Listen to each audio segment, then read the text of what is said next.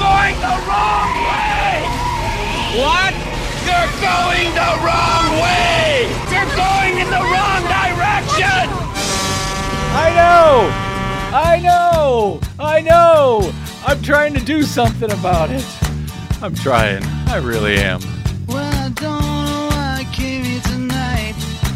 I got the feeling that something ain't right. No, it ain't. I'm so scared in case I fall off my chair. And I'm wondering how I'll get down the stairs. Clowns to the left of me, jokers to the right. Here I am, stuck in the middle with you. Yes, I am.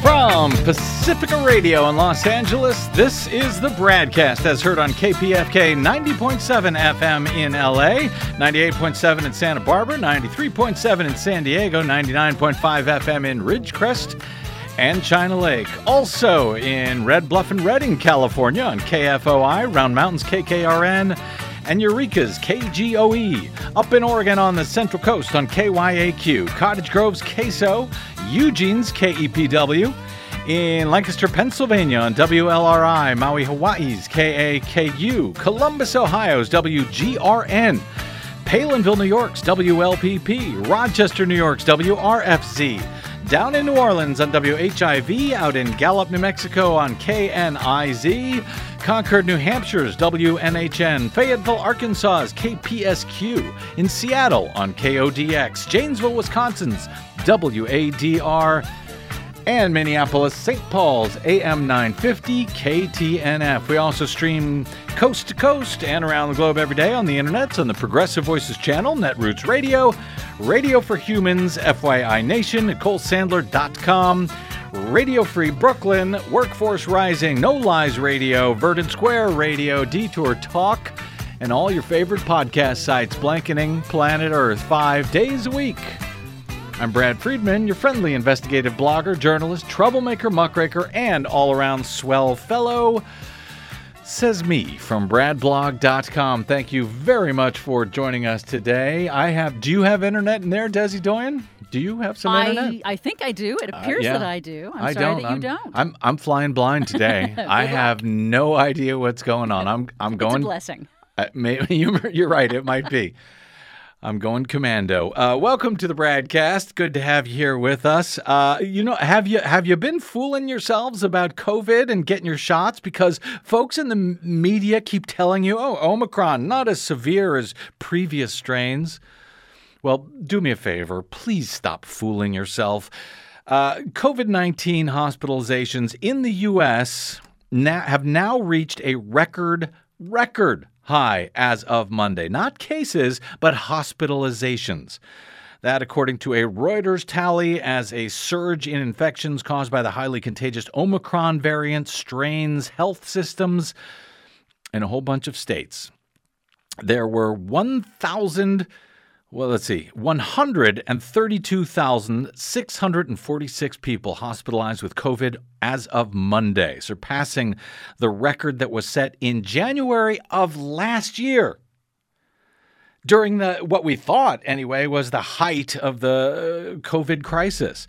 Hospitalizations have increased steadily since late December, doubling in the last three weeks as Omicron quickly overtook Delta as the dominant version in the U S Uh, less severe? Well, hopefully, at least for those who got their shots, including hopefully a booster, but the sheer n- numbers uh, of Omicron, since it's so much more contagious, uh, you know, for those to whom it is not less severe, particularly those who don't have their shots, well, once again, they are overwhelming hospitals. Delaware, Illinois, Maine, Maryland, Missouri, Ohio, Pennsylvania, Puerto Rico, U S. Virgin Islands, Vermont, Virginia, Washington, D C, and Wisconsin have all reported record levels of hospitalized COVID nineteen patients recently.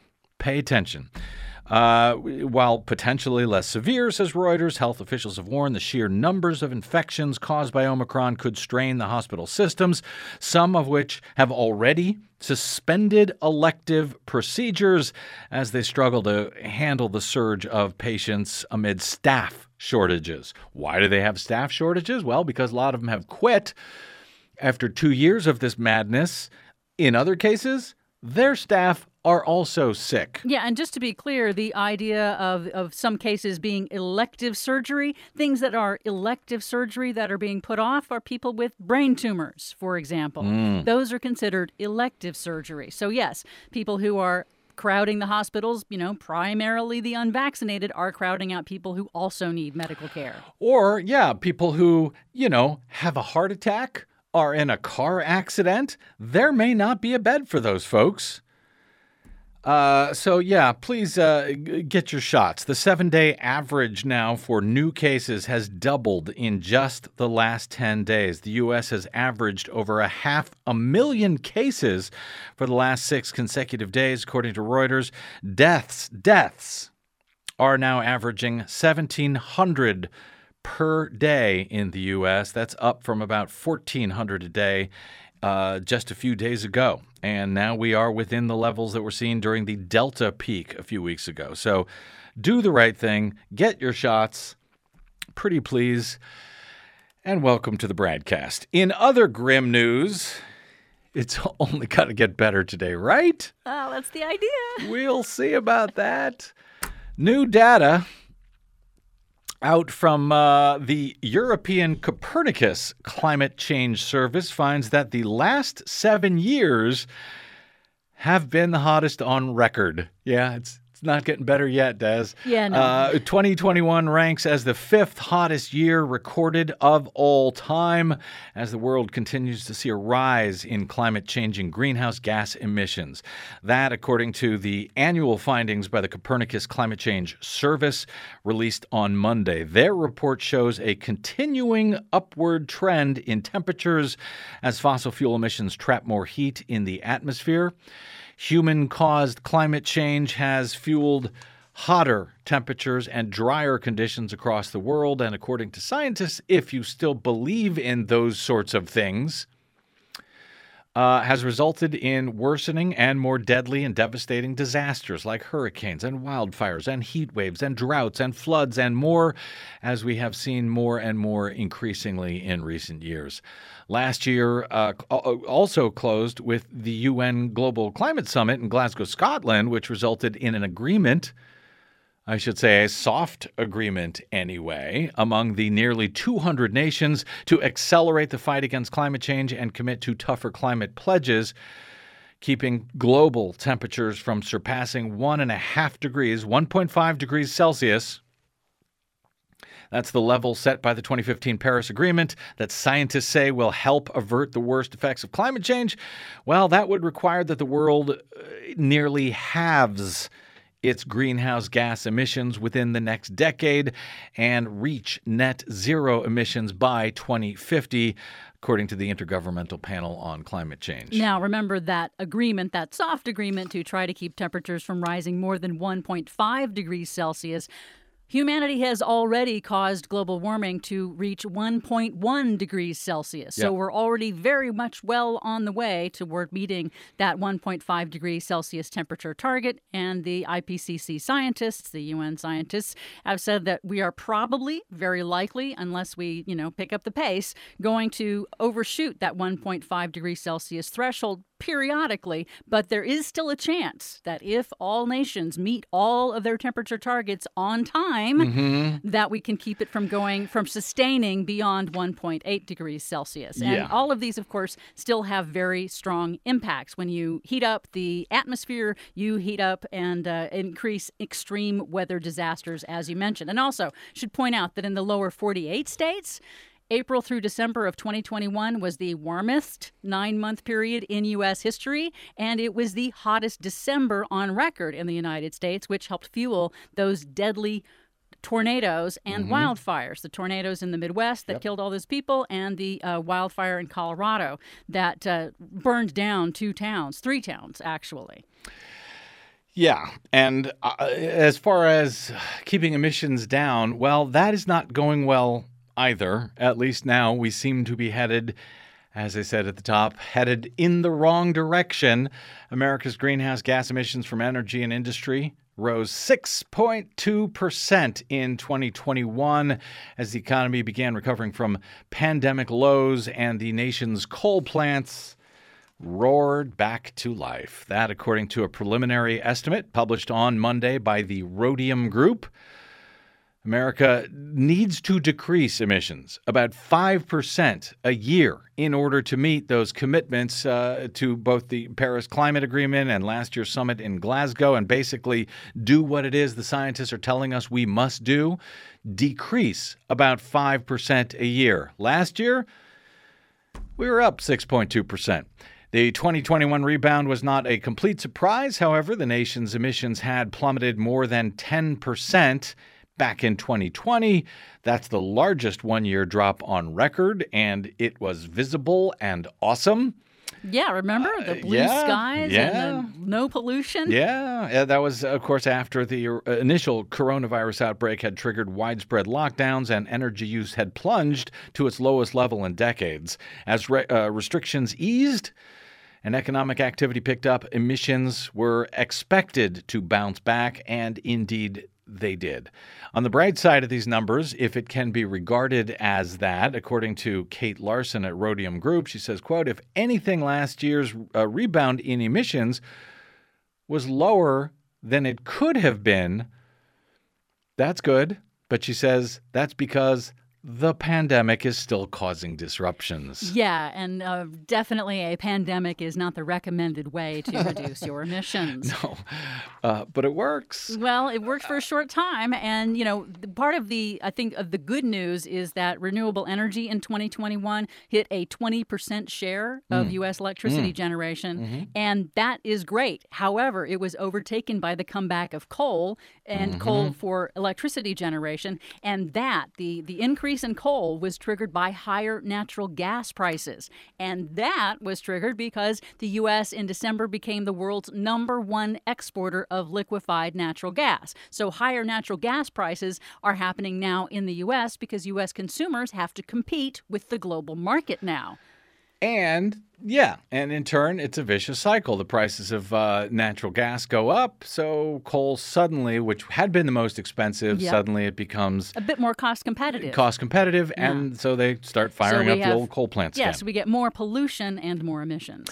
The uh, uptick in emissions has underscored the challenges challenges that President Biden faces in his quest to shift the nation away from oil and gas and coal and help avert a drastic rise in global temperatures. temperatures.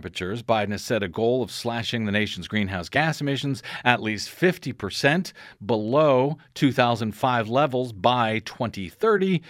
Uh, that's roughly the pace that scientists says everyone in the world needs to follow to keep the Earth from warming more than one point five degrees Celsius above pre-industrial levels and minimize the risk of catastrophic effects. After last year's rebound, U S emissions are now just seventeen point four percent below two thousand five levels. Remember, we need to get to fifty percent. Uh, several recent studies have found that the U S is likely to fall far short of achieving Biden's climate goals without major new policies to speed up the transition to wind and solar and other clean energy. Whether Biden can enact these policies, well, that is now, thanks in no small part yet again, thanks to West Virginia's Senator and Lord of Democracy, Joe Manchin. Uh, that's a major question. His Build Back Better Act, which contains five hundred fifty-five billion dollars in spending and tax incentives for renewable power and electric cars and other climate programs, by far the largest investment in tackling climate change in history. That bill remains in limbo right now on Capitol Hill. Manchin, a crucial Democratic swing vote, has so far balked at supporting the legislation, though Democrats are expected to try again this year. Recent analysis uh, led by researchers at Princeton found that the bill, if it is passed in its current form, in fact, it could potentially get the U S most of the way to that climate goal by tripling or quadrupling the pace of wind and solar power installations, accelerating electrical uh, electric vehicle sales, and spurring utilities to retire more coal plants over the next decade. But Of course, as the old Upton Sinclair quote goes, it is difficult to get a man to understand something when his salary depends on his not understanding it. And yes, we're talking to you, Joe Manchin. His much bigger paycheck, frankly, comes from his, not from his taxpayer Senate salary, but from his family's coal services business. So this is uh, likely to continue to be a very tough fight, even as Manchin Uh, also seems to oppose all sorts of other elements of the Build Back Better bill, including the very progressive, transformative expansions of health care and child care, education, elder care, and much more, all supported by pretty much the entirety of the Democratic caucus in both houses of Congress and the White House. But with Build Back Better stalled for now, this week, in advance of next week's Martin Luther King Day holiday, Democrats are pivoting back, for the moment anyway, to voting rights and election protection as the Republicans' authoritarian assault on American democracy itself continues unabated in the states following last year's attempt by Trump and his cronies to steal the twenty twenty presidential election. That, too, election reform is still being blocked by Joe Manchin, even though he claims to support election and voting rights reforms. All the while, the January sixth committee and hopefully the Department of Justice are working on accountability for not just the dupes who were hoaxed into believing that the election was stolen in twenty twenty. So they attacked the Capitol to try and prevent Joe Biden's Electoral College victory, but also for those who lied to them, accountability for the folks who caused the insurrection, the folks who hoaxed them in the first place in their grand plan to steal the presidency for Donald J. Trump. For that, no one has yet been held accountable. So I want to take a quick break here, and I want to talk about all of the above momentarily, and then I actually want to open up the phones to you.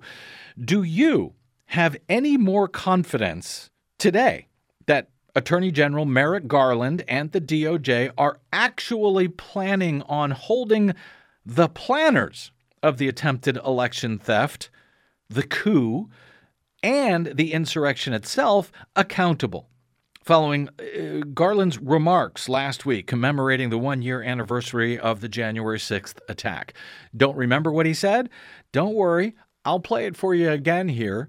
And uh, and get your thoughts. Did it uh, give you any comfort? Did it put you at ease? Are you still skeptical that uh, Merrick Garland and the D O J are doing anything about the folks behind the attack on the U S Capitol in uh, in January of uh, of twenty twenty-one? Our phone number is eight one eight, nine eight five, five seven three five. I'd love to know if you have any more confidence today than you did last week in Merrick Garland, and is he on the job as he claims? I'll share, like I said, some of his remarks, and I will look forward to your thoughts on that today. eight one eight, nine eight five, K P F K is our phone number. I'm Brad Friedman, and this is The BradCast.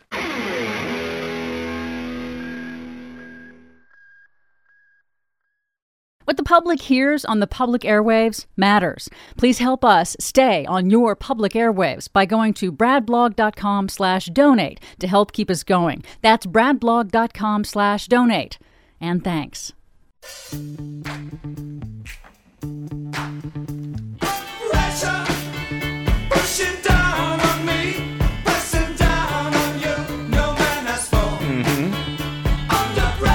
Yeah, you know who's under pressure right now? Merrick Garland. He's under a lot of it, and as well he should be. Welcome back to the BradCast. Brad Friedman from brad blog dot com. With the uh, Build Back Better bill stalled in the U S Senate for the moment, thanks Joe Manchin, Democrats in Congress are pivoting back to voting rights and election protection this week in advance of uh, of next year's Martin Luther King Day holiday. And in my opinion, not a moment too soon. Whether they have the votes to do what needs to be done, well, to reform the filibuster in some way to allow for the passage of several key bills, that remains to be seen. Democrats, according to A P on Monday, are mounting an impassioned bid to overhaul Senate rules that stand in the way of their sweeping voting legislation, arguing dark forces unleashed by Donald Trump's falsehoods about the twenty twenty election in his attempt to steal it. A P, you could have noted that. Uh, that all of this demands an extraordinary response, say Democrats. In fiery speeches and interviews, President Biden and top congressional Democrats have seized on the one-year anniversary of the January sixth insurrection as a reason to advance their long-stalled voting, ethics, and elections package. Senate Republicans warn that any rules changes will haunt Democrats someday under a G O P majority. Well, guess what? They should haunt the Democrats already. Because what did what did Mitch McConnell do as soon as he took over the majority under Donald Trump back in uh, twenty seventeen? Well, they did away with the filibuster. They reformed the filibuster to allow for a simple majority to seat members of the U S Supreme Court for life, the highest court in the land. So Republicans are already going to change the filibuster if they feel like it. It doesn't matter what Democrats do. So, hey, Democrats, do the right thing. Pass voting rights uh, reform and do it now.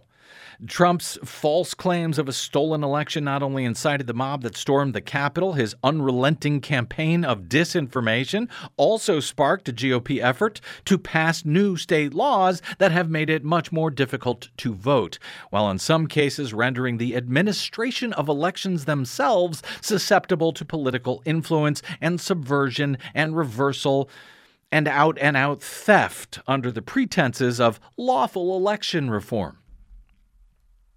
Democrats' various voting legislation proposals uh, include the Freedom to Vote Act, which would be, uh, frankly, revolutionary, and the John Lewis Voting Rights Enhancement Act, Advancement Act.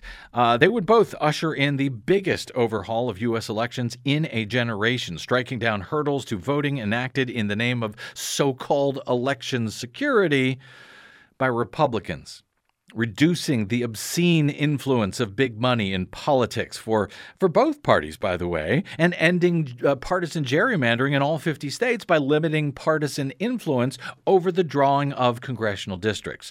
The package would create national election standards for early voting and vote-by-mail accessibility that would override the state-level G O P laws that are meant to suppress the votes of certain types of voters. It would also restore the ability of the Justice Department to police election laws in states with a history of discrimination, as Attorney General Merrick Garland called for once again last week during his speech at the D O J commemorating the first anniversary of Donald Trump, Donald Trump's January sixth attack on the U S Capitol in hopes of blocking congressional certification of Joe Biden's Electoral College victory, as Trump and his MAGA mob blatantly tried to steal the presidential election in a broad and intricately planned, if failed, scheme. Many Democrats say the moment has come to act decisively in what they view as the civil rights fight of the era. Changing Senate rules in twenty twenty-two offers perhaps the best, the last best chance to counteract Republicans' state-level push before the midterm elections, when Democrats' House majority and slim hold in, uh, on the U S Senate, fifty-fifty Senate, could likely be wiped out. Yet what actions they will take, well, that remains highly uncertain at this hour. It depends on the often elusive support of Joe Manchin of West Virginia. Key Democrats have been meeting with him for weeks, brainstorming options that he might find acceptable, while also enlisting outside allies to lobby uh, to lobby for his support. He claims to support the voting rights uh, reform measures. Uh, as a matter of fact, the uh, the Freedom to Vote Act is based on everything that Joe Manchin wanted in the election reform bill. That is one hundred percent acceptable to Joe Manchin, he claims. He voted for it, but without ten Republicans coming aboard, That legislation is still dead in the water. For now, A P reports Manchin has made no firm commitments. He has repeatedly said he will not support lowering the filibuster's sixty-vote threshold for passing most legislation. That stance is shared by fellow Democratic obstructionist Kyrsten Sinema of Arizona. Until the threshold is lowered, enacting election legislation could prove difficult, if not impossible, according to A P. Leaning into the fight, Joe Biden is set to deliver a speech in Atlanta on Tuesday on voting rights, and Senate Majority Leader Chuck Schumer has added to the civil rights symbolism of all of this by setting the Martin Luther King Junior holiday on January seventeenth as the deadline to either pass the voting legislation or consider revising the rules. The Senate is likely to hold a series of test votes this week intended to underscore Republican opposition to voting rights and democracy. The renewed focus on voting rights comes as much of Biden's agenda has now stalled out in Congress. Before Christmas, Manchin single-handedly halted the work on Biden's roughly two trillion dollars package of social and environmental initiatives, delaying the bill, well, indefinitely for now. Republicans say invoking the January sixth insurrection is offensive. But of course they do. Many of them did plot, after all, for months to steal the twenty twenty election from the American people, from the American voters.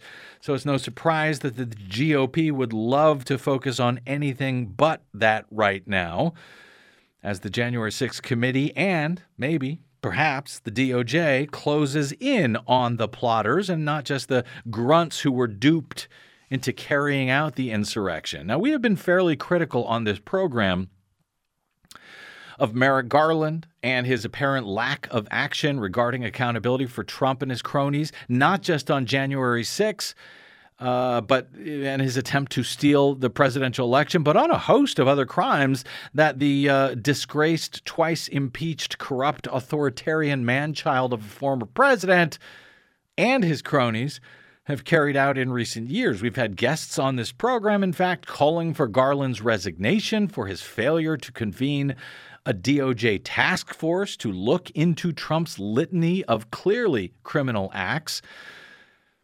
But focusing for the moment on January sixth, Uh, Sidney Blumenthal at The Guardian had a terrific deep dive. Uh, just it's headlined, "The Insurrection is Only the Tip of the Iceberg." It pulled together a lot of, of a lot of threads and connects a lot of dots above and beyond even much of the details that have so far come out from the U S House Select Committee on the January sixth attack. He divides Uh, the pieces of this attack and on democracy itself uh, between this months-long coup, preparations for this coup by a lot of folks, including right-wing media personalities, Koch network-funded groups like the American Legislative Exchange Council, ALEC, and the Public Interest Legal Foundation, PILF, and the secretive right-wing Council on National Policy, the C N P. On state and federal public officials in Congress, at Trump's D O J, at the Pentagon, and of course at the White House itself, who all worked together for months to try to steal the election, which they knew they were likely going to lose.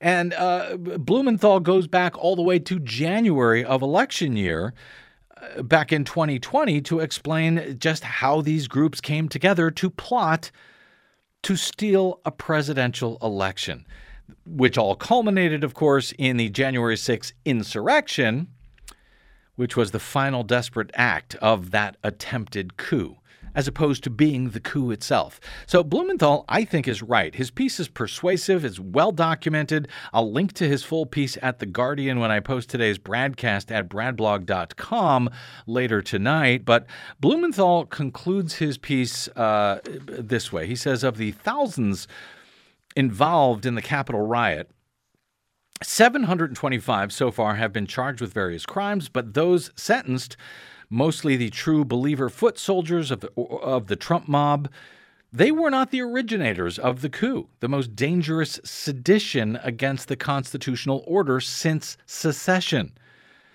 Nor were the leaders of the militias, of the Proud Boys, the Oath Keepers, the Three Percenters. They were not present at the creation of this coup.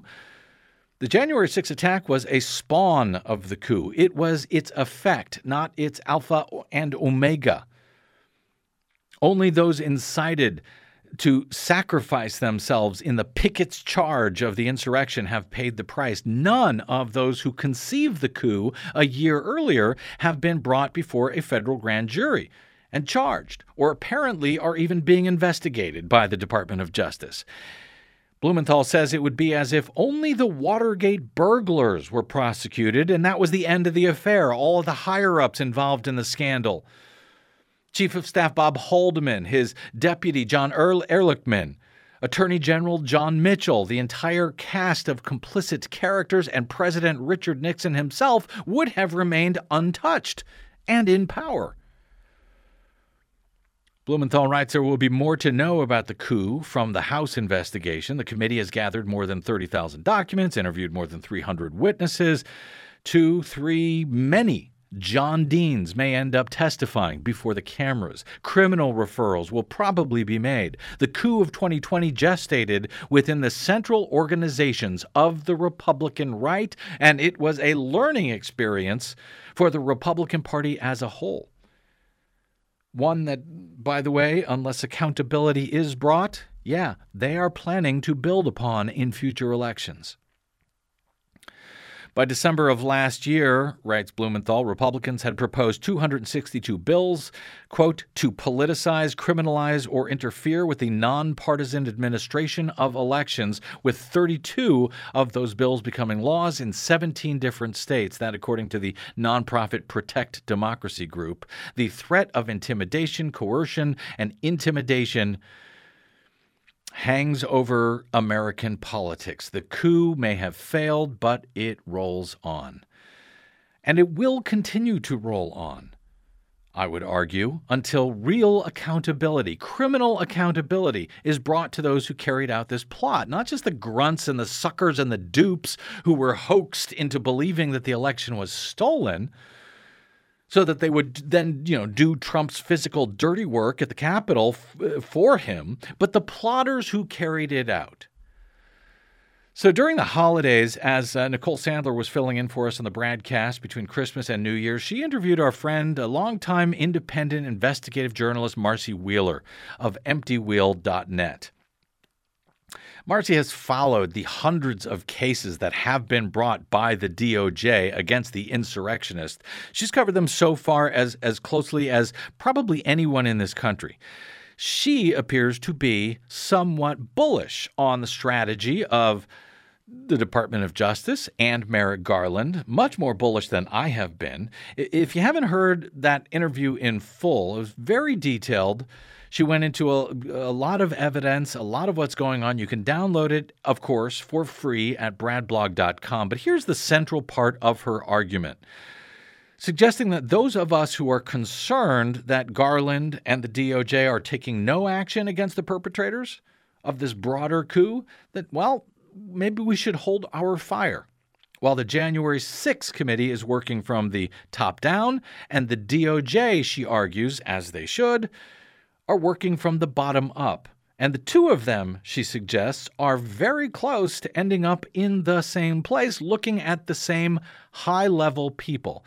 Here's a few of Marcy Wheeler's remarks on, on that from her conversation with Nicole a week or two ago on the BradCast. That's where D O J is at. And then you've got January sixth, and they're kind of working from the top down, and they're really not that far apart. Understand that they are working from the crime scene. What January sixth committee, what, what Benny Thompson and Liz Cheney are discovering in, in their committee work, going from the top down, is really, really, really not that far apart from where D- DOJ is from the bottom up. Am I impatient with D O J? No. There are a lot of people out there who are sowing frustration mm-hmm. with with Merrick Garland. They are incompetent to talk about what the what the investigation looks like. They're not talking about, for example, the known investigation into Sidney Powell. There's the Rudy Giuliani thing. People have forgotten that in April, like literally the first big decision that Lisa Monaco did after she became deputy attorney general was to raid Rudy Giuliani. Did you know that D O J has already arrested two Alex Jones employees? Like, Alex Jones is literally the Pied Piper of, of insurrection. This wow. is not that complicated. You, uh, what you need to know is Joe Biggs, Alex Jones, Donald Trump, those three people, they get you there. The question is, can you get to Alex Jones? And through Alex Jones, can you get to Trump? Um, that's what that's what D O J has taken a year to do. I am not promising this is going to work. This is the thing. Due process takes a lot of time. And, you know, at this point, we know of three or four people who are one degree away from who are, you know, who can cooperate against Trump associates who have already flipped. But it takes a lot of time. And so I can't promise it's going to work quickly enough. What I can say is people should not feel good or bad about the investigation. People should say, okay, I'm I'm sufficiently confident that Garland isn't throwing the investigation that I can turn my attention elsewhere. People should focus their time on trying to Um, beat back state-level attempts to shut down democracy. D O J has arrested seven hundred people. Over two hundred are charged with obstruction. There are three hundred fifty identified assault suspects who are at large. These people, there are people who were part of the attack who are still at large and are dangerous, and that's what people need to worry about, not that Merrick Garland is not doing everything he can do. It's that um, the scope of this is really... People should stop worrying about Merrick Garland. Start doing other things to try and save democracy. Well, that's Marcy Wheeler's argument, and frankly, uh, she's—I mean—she's hardly a Democratic hack or an apologist uh, for anyone, to be honest. Uh, hearing her, hearing Marcy Wheeler, actually made me feel a lot better about what Garland might be doing, at least in regard to January sixth. I appreciated that reminder that, yeah, uh, uh, uh, Rudy Giuliani has has been raided, and all of his his material, his phones, at his office, at his home, is all being gone through right now by the D O J. Yes, and uh, the Trump's lawyer, Sidney Powell, she's also under investigation for her participation in spreading election lies mm-hmm. about the twenty twenty election. So, you know, maybe, you know, as Marcy says, uh, due process takes time, and they have to make sure that they li- that they uh, do lay out the evidentiary yeah. process yeah. to make sure that these uh, prosecutions would hold should they bring them. And gosh, it would be nice if they would bring them.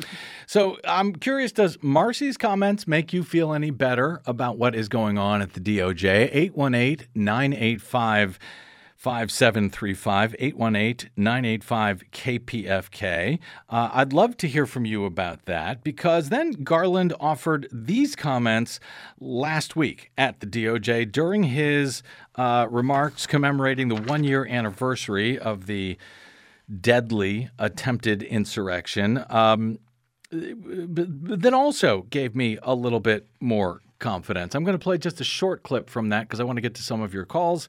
eight one eight, nine eight five, K P F K. Here's Merrick Garland. The actions we have taken thus far will not be our last. The Justice Department remains committed to holding all January sixth perpetrators at any level accountable under law, whether they were present that day or were otherwise criminally responsible for the assault on our democracy.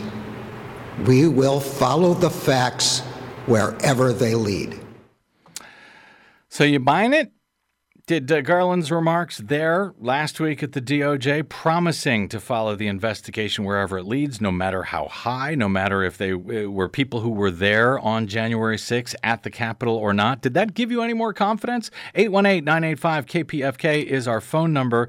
Any more confidence in Merrick Garland and the D O J's work towards accountability for the real perpetrators of the failed plot to steal the presidential election in twenty twenty. I would love to hear from you. Let's take a quick break, uh, and we will go to your calls, but a quick email here from listener Flavio, who writes me uh, via bradcast at bradblog dot com. And yeah, I think my internet is now working again. Uh, he, he cites a piece um, from Jeremy Stahl at Slate last week, arguing that those charged for the insurrection are so far getting off with light sentences, which is something that uh, else that Marcy Wheeler discussed in her recent conversation on the BradCast. But Flavio writes, this does not bode well for the rule of law. Do you feel as I do? He asks, first of all, I'm horrified this happened here, but then all these people are getting off with what amounts to slaps on the wrist. Does not compute, he writes.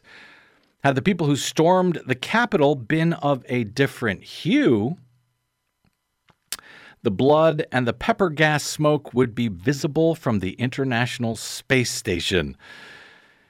Yours, Flavio, and he adds, P S Merrick Garland's words ring hollow. So we'll chalk that up to someone who is uh, one vote against feeling better after Garland's remarks. Still, uh, perhaps because I need to be optimistic about something at this point, I actually do feel moderately, moderately better.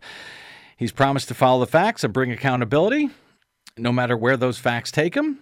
It's taking far too long for many of us, but as Marcy uh, Wheeler argues, this is how long this stuff takes, especially with the largest such investigation by far in D O J history. Your thoughts on all of that after this quick break, eight one eight, nine eight five, five seven three five. I'm Brad Friedman, and this is The BradCast.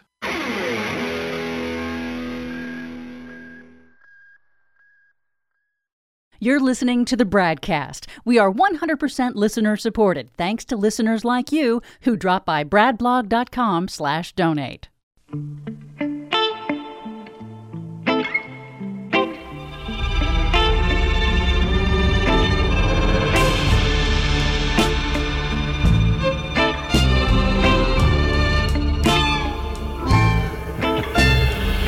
Welcome back. It's The BradCast.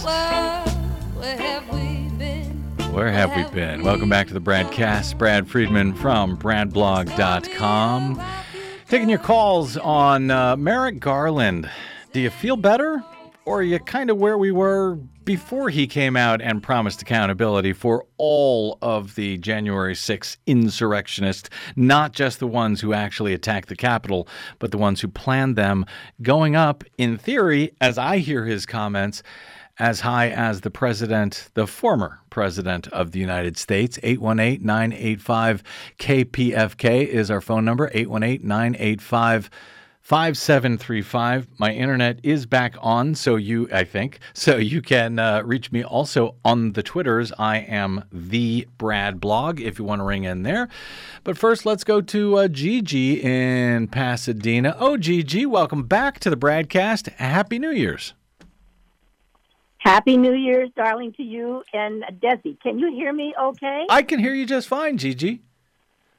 Oh, okay, because Desi, there, there was a, a little delay. So uh, here, okay. okay. You know me, I always try to, uh, my idol is Morris from Long Beach, so I'm going to try to get it in and jump off. Okay. Uh, my vote, my vote is, is, is a negative, is no, and I'll tell you why. Yeah. Nobody seems to remember that when President Obama finally got, I guess, so desperate to seat someone on the Supreme Court, he told his people, go, uh, uh, you know, talk to Republicans and come back with uh, a list of names of people that they would accept him putting uh, President Obama seating on the court. Mister Garland happened to be on the top of the list mm-hmm. that the Republicans might accept. And mm-hmm. we need to...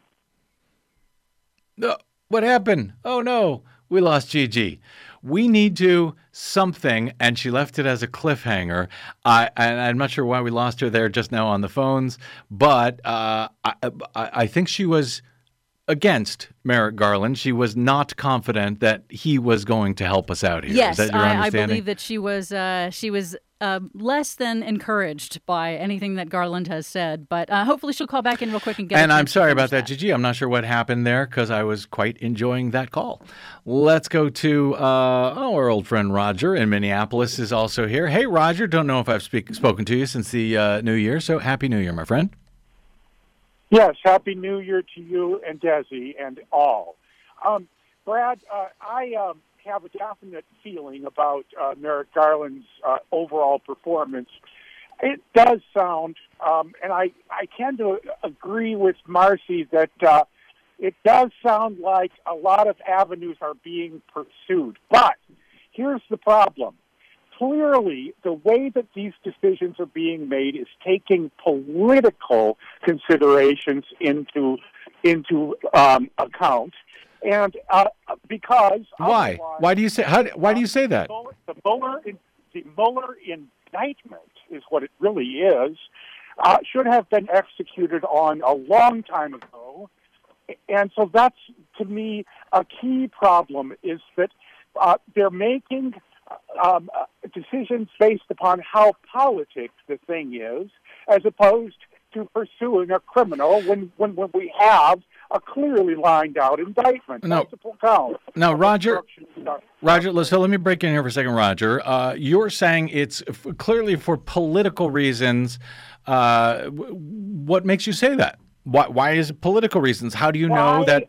Yeah. Why, why has there not been prosecution of Trump um, and his cronies based upon the obstruction of justice charges uh, detailed by the Mueller report?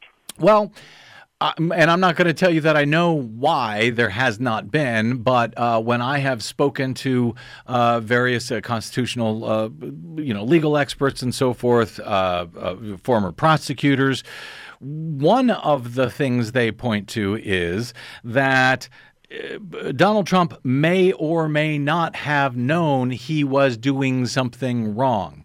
Now, I don't think that should be an excuse for anyone.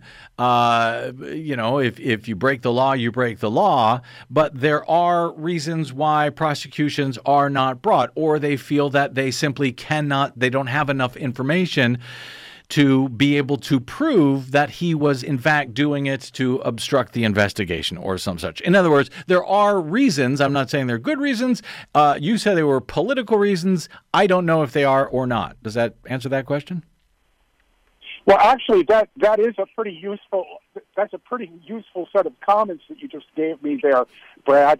Um, I, I I would like to have confidence in Garland. I would like to, but I I don't understand very well why we haven't seen prosecution based upon the Mueller report. I gotcha. I haven't. I don't understand. Yeah, I don't. I don't understand why uh, they threw Michael Cohen, Donald Trump's lawyer, in jail for a conspiracy that the prosecutor said was actually directed by Donald Trump, but the guy who directed it has faced no charges. I don't understand it either, Roger. Hey, a lot of folks want to get in. Good hearing from you, my friend. Uh, stay safe and warm up there in Minneapolis. I know you guys are getting slammed right now. Uh, we did get Gigi back. Let me let her finish her thoughts here because I didn't want to mischaracterize what you had to say. Uh, hey, Gigi, sorry we dropped you there. I don't know what happened, but uh, basically, did was I interpreting correctly that you were saying you do not have uh, any more confidence in, now in Merrick Garland? Yes, I, you did. Can you hear me? I can, yeah. Okay, yes, yes. And the reason, I don't know if you got it, is because, as I, I was saying, when President Obama wanted to have a, a seat someone on the Supreme Court, and, and they weren't going to let him, he, he told his people, go over and find out who the Republicans will accept. Is there anyone? Because mm-hmm. he wanted to have a place, at least someone on the Supreme Court, I guess. Yeah. And, and and Merrick Garland was at the top of the list that the Republicans, you know, would accept. Yeah. And that should be factored in when we talk about the. We can't forget those kinds of things. And the other issue is just what everyone's saying, though. Who in America up at that level ever goes to jail? It's always the low-hanging fruit that gets prosecuted, mm. and it's true. But anyway, uh, love you guys. I'll talk to you soon. All right. I know you have a lot of calls. Thanks, Gigi. Love you back. Appreciate your thoughts there. eight one eight, nine eight five, K P F K. Uh, Kylo, Kylo or Kilo? Kylo Rico uh, writes in via the Twitters, uh, and who can, since I have internet now, uh, again, I, you can tweet me at the BradBlog.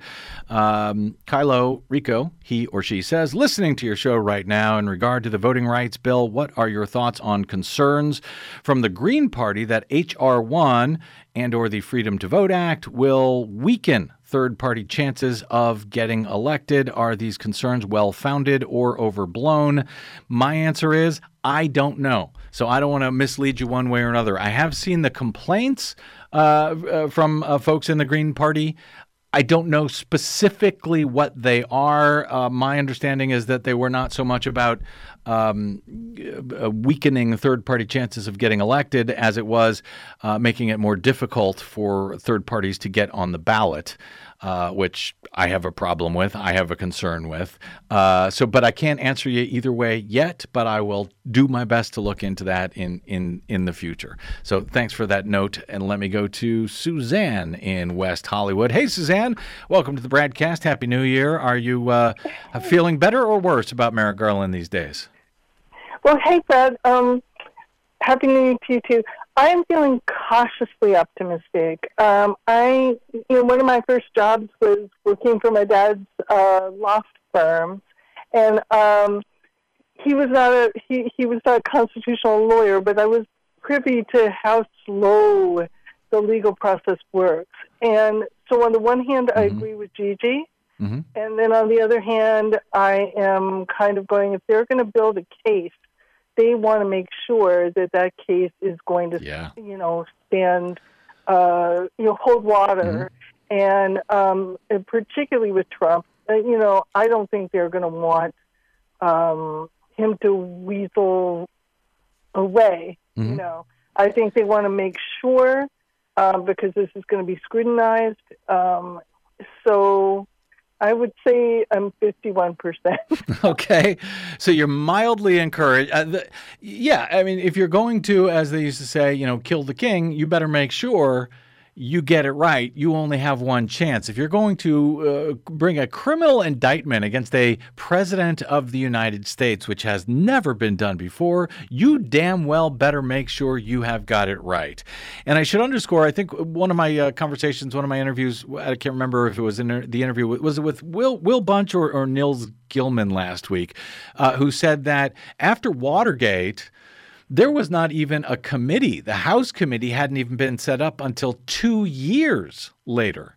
That the committee right now, you know, set up within months after the January sixth uh, insurrection is moving at lightning speed by way of comparison to uh, Watergate, which ended up throwing a whole bunch of folks, uh, high up folks in jail and, and, and running a sitting president out of the White House. So it does take time, and I, I know we're all anxious to make it, to want to see it, to want to see that guy behind bars, to want to see that guy in an orange jumpsuit, but it takes time, right? Yeah, I think I think um, if you really think about it, he's like a horror character that you think is dead, and he. I know, and he keeps coming back out of the grave. I know. Working on it, Suzanne. Thanks for that call. Good to hear from you. Happy New Year. All right, let me go to uh, Harold in Santa Barbara. If I can learn how to use these phones, you'd think I'd know by now. Harold, welcome to the BradCast, sir. Hey, Brad, uh, don't take this too hard. And I just learned a new word this year. I'm not happy about it. It's called love. So I'll extend my love to you. But a couple of weeks ago, I made a comment about the president and one Manchin, how they shared the same bed, and I took your advice, uh-huh. and uh, oh, it was awful. But I should explain, I grew up... Yes, you must explain, because I don't remember talking about uh, sharing the same bed with the, with the president or Joe Manchin or what this advice was. So yes, Harold, clarify, please. Well, I made the comment that they both received their uh, funding from oil companies and finance companies ah. and coal companies. Okay. And you said, well, I have to back that up. I still can't back that up, but where this rabbit hole led me was ugly, and it went all the way back to Watergate. So, hey, I am so discouraged with her latest statement. You know, I mean, Nixon was a scapegoat for the people that actually planned the... I'm sorry. Anyway, I'm extending my love to you. Uh, but no, that's that's okay, Harold. I, so so uh, I, I actually still don't understand what you're trying to say. Oh, I am saying that the president of the United States and Manchin share the same bed, okay. and they eat from the same table, and you suggested for me to find some facts.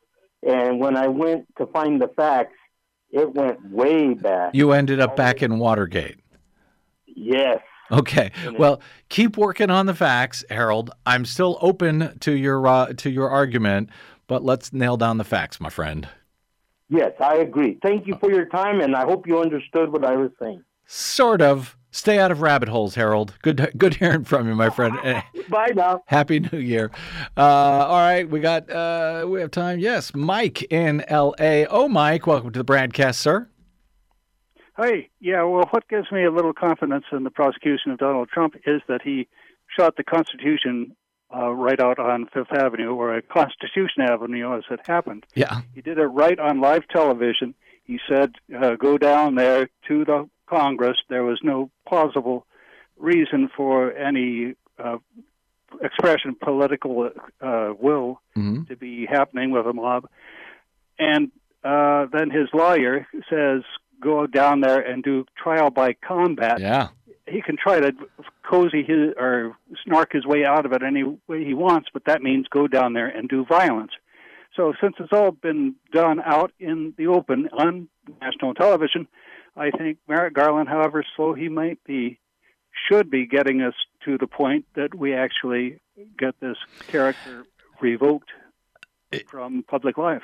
Yeah, and remember, as Marcy Willard pointed out, the D O J raided, uh, you know, right after uh, Biden came to office, raided Rudy Giuliani's home and his office and all his many phones and his computers. And they are now going through and doing what's called a privilege uh, a list of, you know, what things are privileged in some way, attorney-client privilege or whatever. But they are going through everything that Rudy Giuliani ever had to say, ever wrote.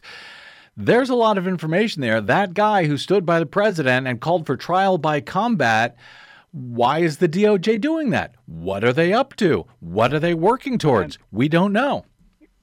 I contacted my uh, Congresswoman Waters and suggested that we change Constitution Day or Law Day from May Day to January sixth, because mm. not only is that the date that Congress actually formalizes the election, that also uh, is the date that for the first time in two hundred thirty years, someone attempted to overthrow the Constitution. Yep. And a whole bunch of people, some of them I don't admire that much on other grounds, stood firm for the Constitution, including the uh, Georgia yep. uh, politician that uh, refused to come up with a bunch of phony votes for Trump. Yep. Br- Brad Raffensperger, the Secretary of State, who we, we never laud here, but he did the right thing in that case. Thanks, Mike. I appreciate that call. Let me get, I got to get to Morris now because, uh, and uh, sadly, I've got about fifteen seconds for you, Mo, but you have a fan in Gigi, apparently, who uh, looks up to you as her disciple.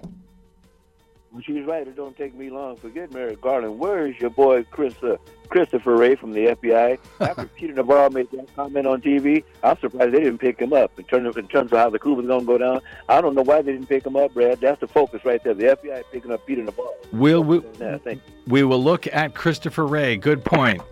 Not that he's my boy. We got to get out. My thanks to our producer, Desi Doyen, to my board operator, Yout. Well done, sir. Uh, his first time BradCast. Well done. Uh, thanks to all of you for spending a portion of your day or night with us. If you missed any portion of today's program, download it anytime for free at brad blog dot com. Drop me email. I'm BradCast at brad blog dot com. On the Facebooks and the Twitters, I am the Brad Blog. We will see you there. Until we see you here, hopefully tomorrow, I'm Brad Friedman. Good luck, world.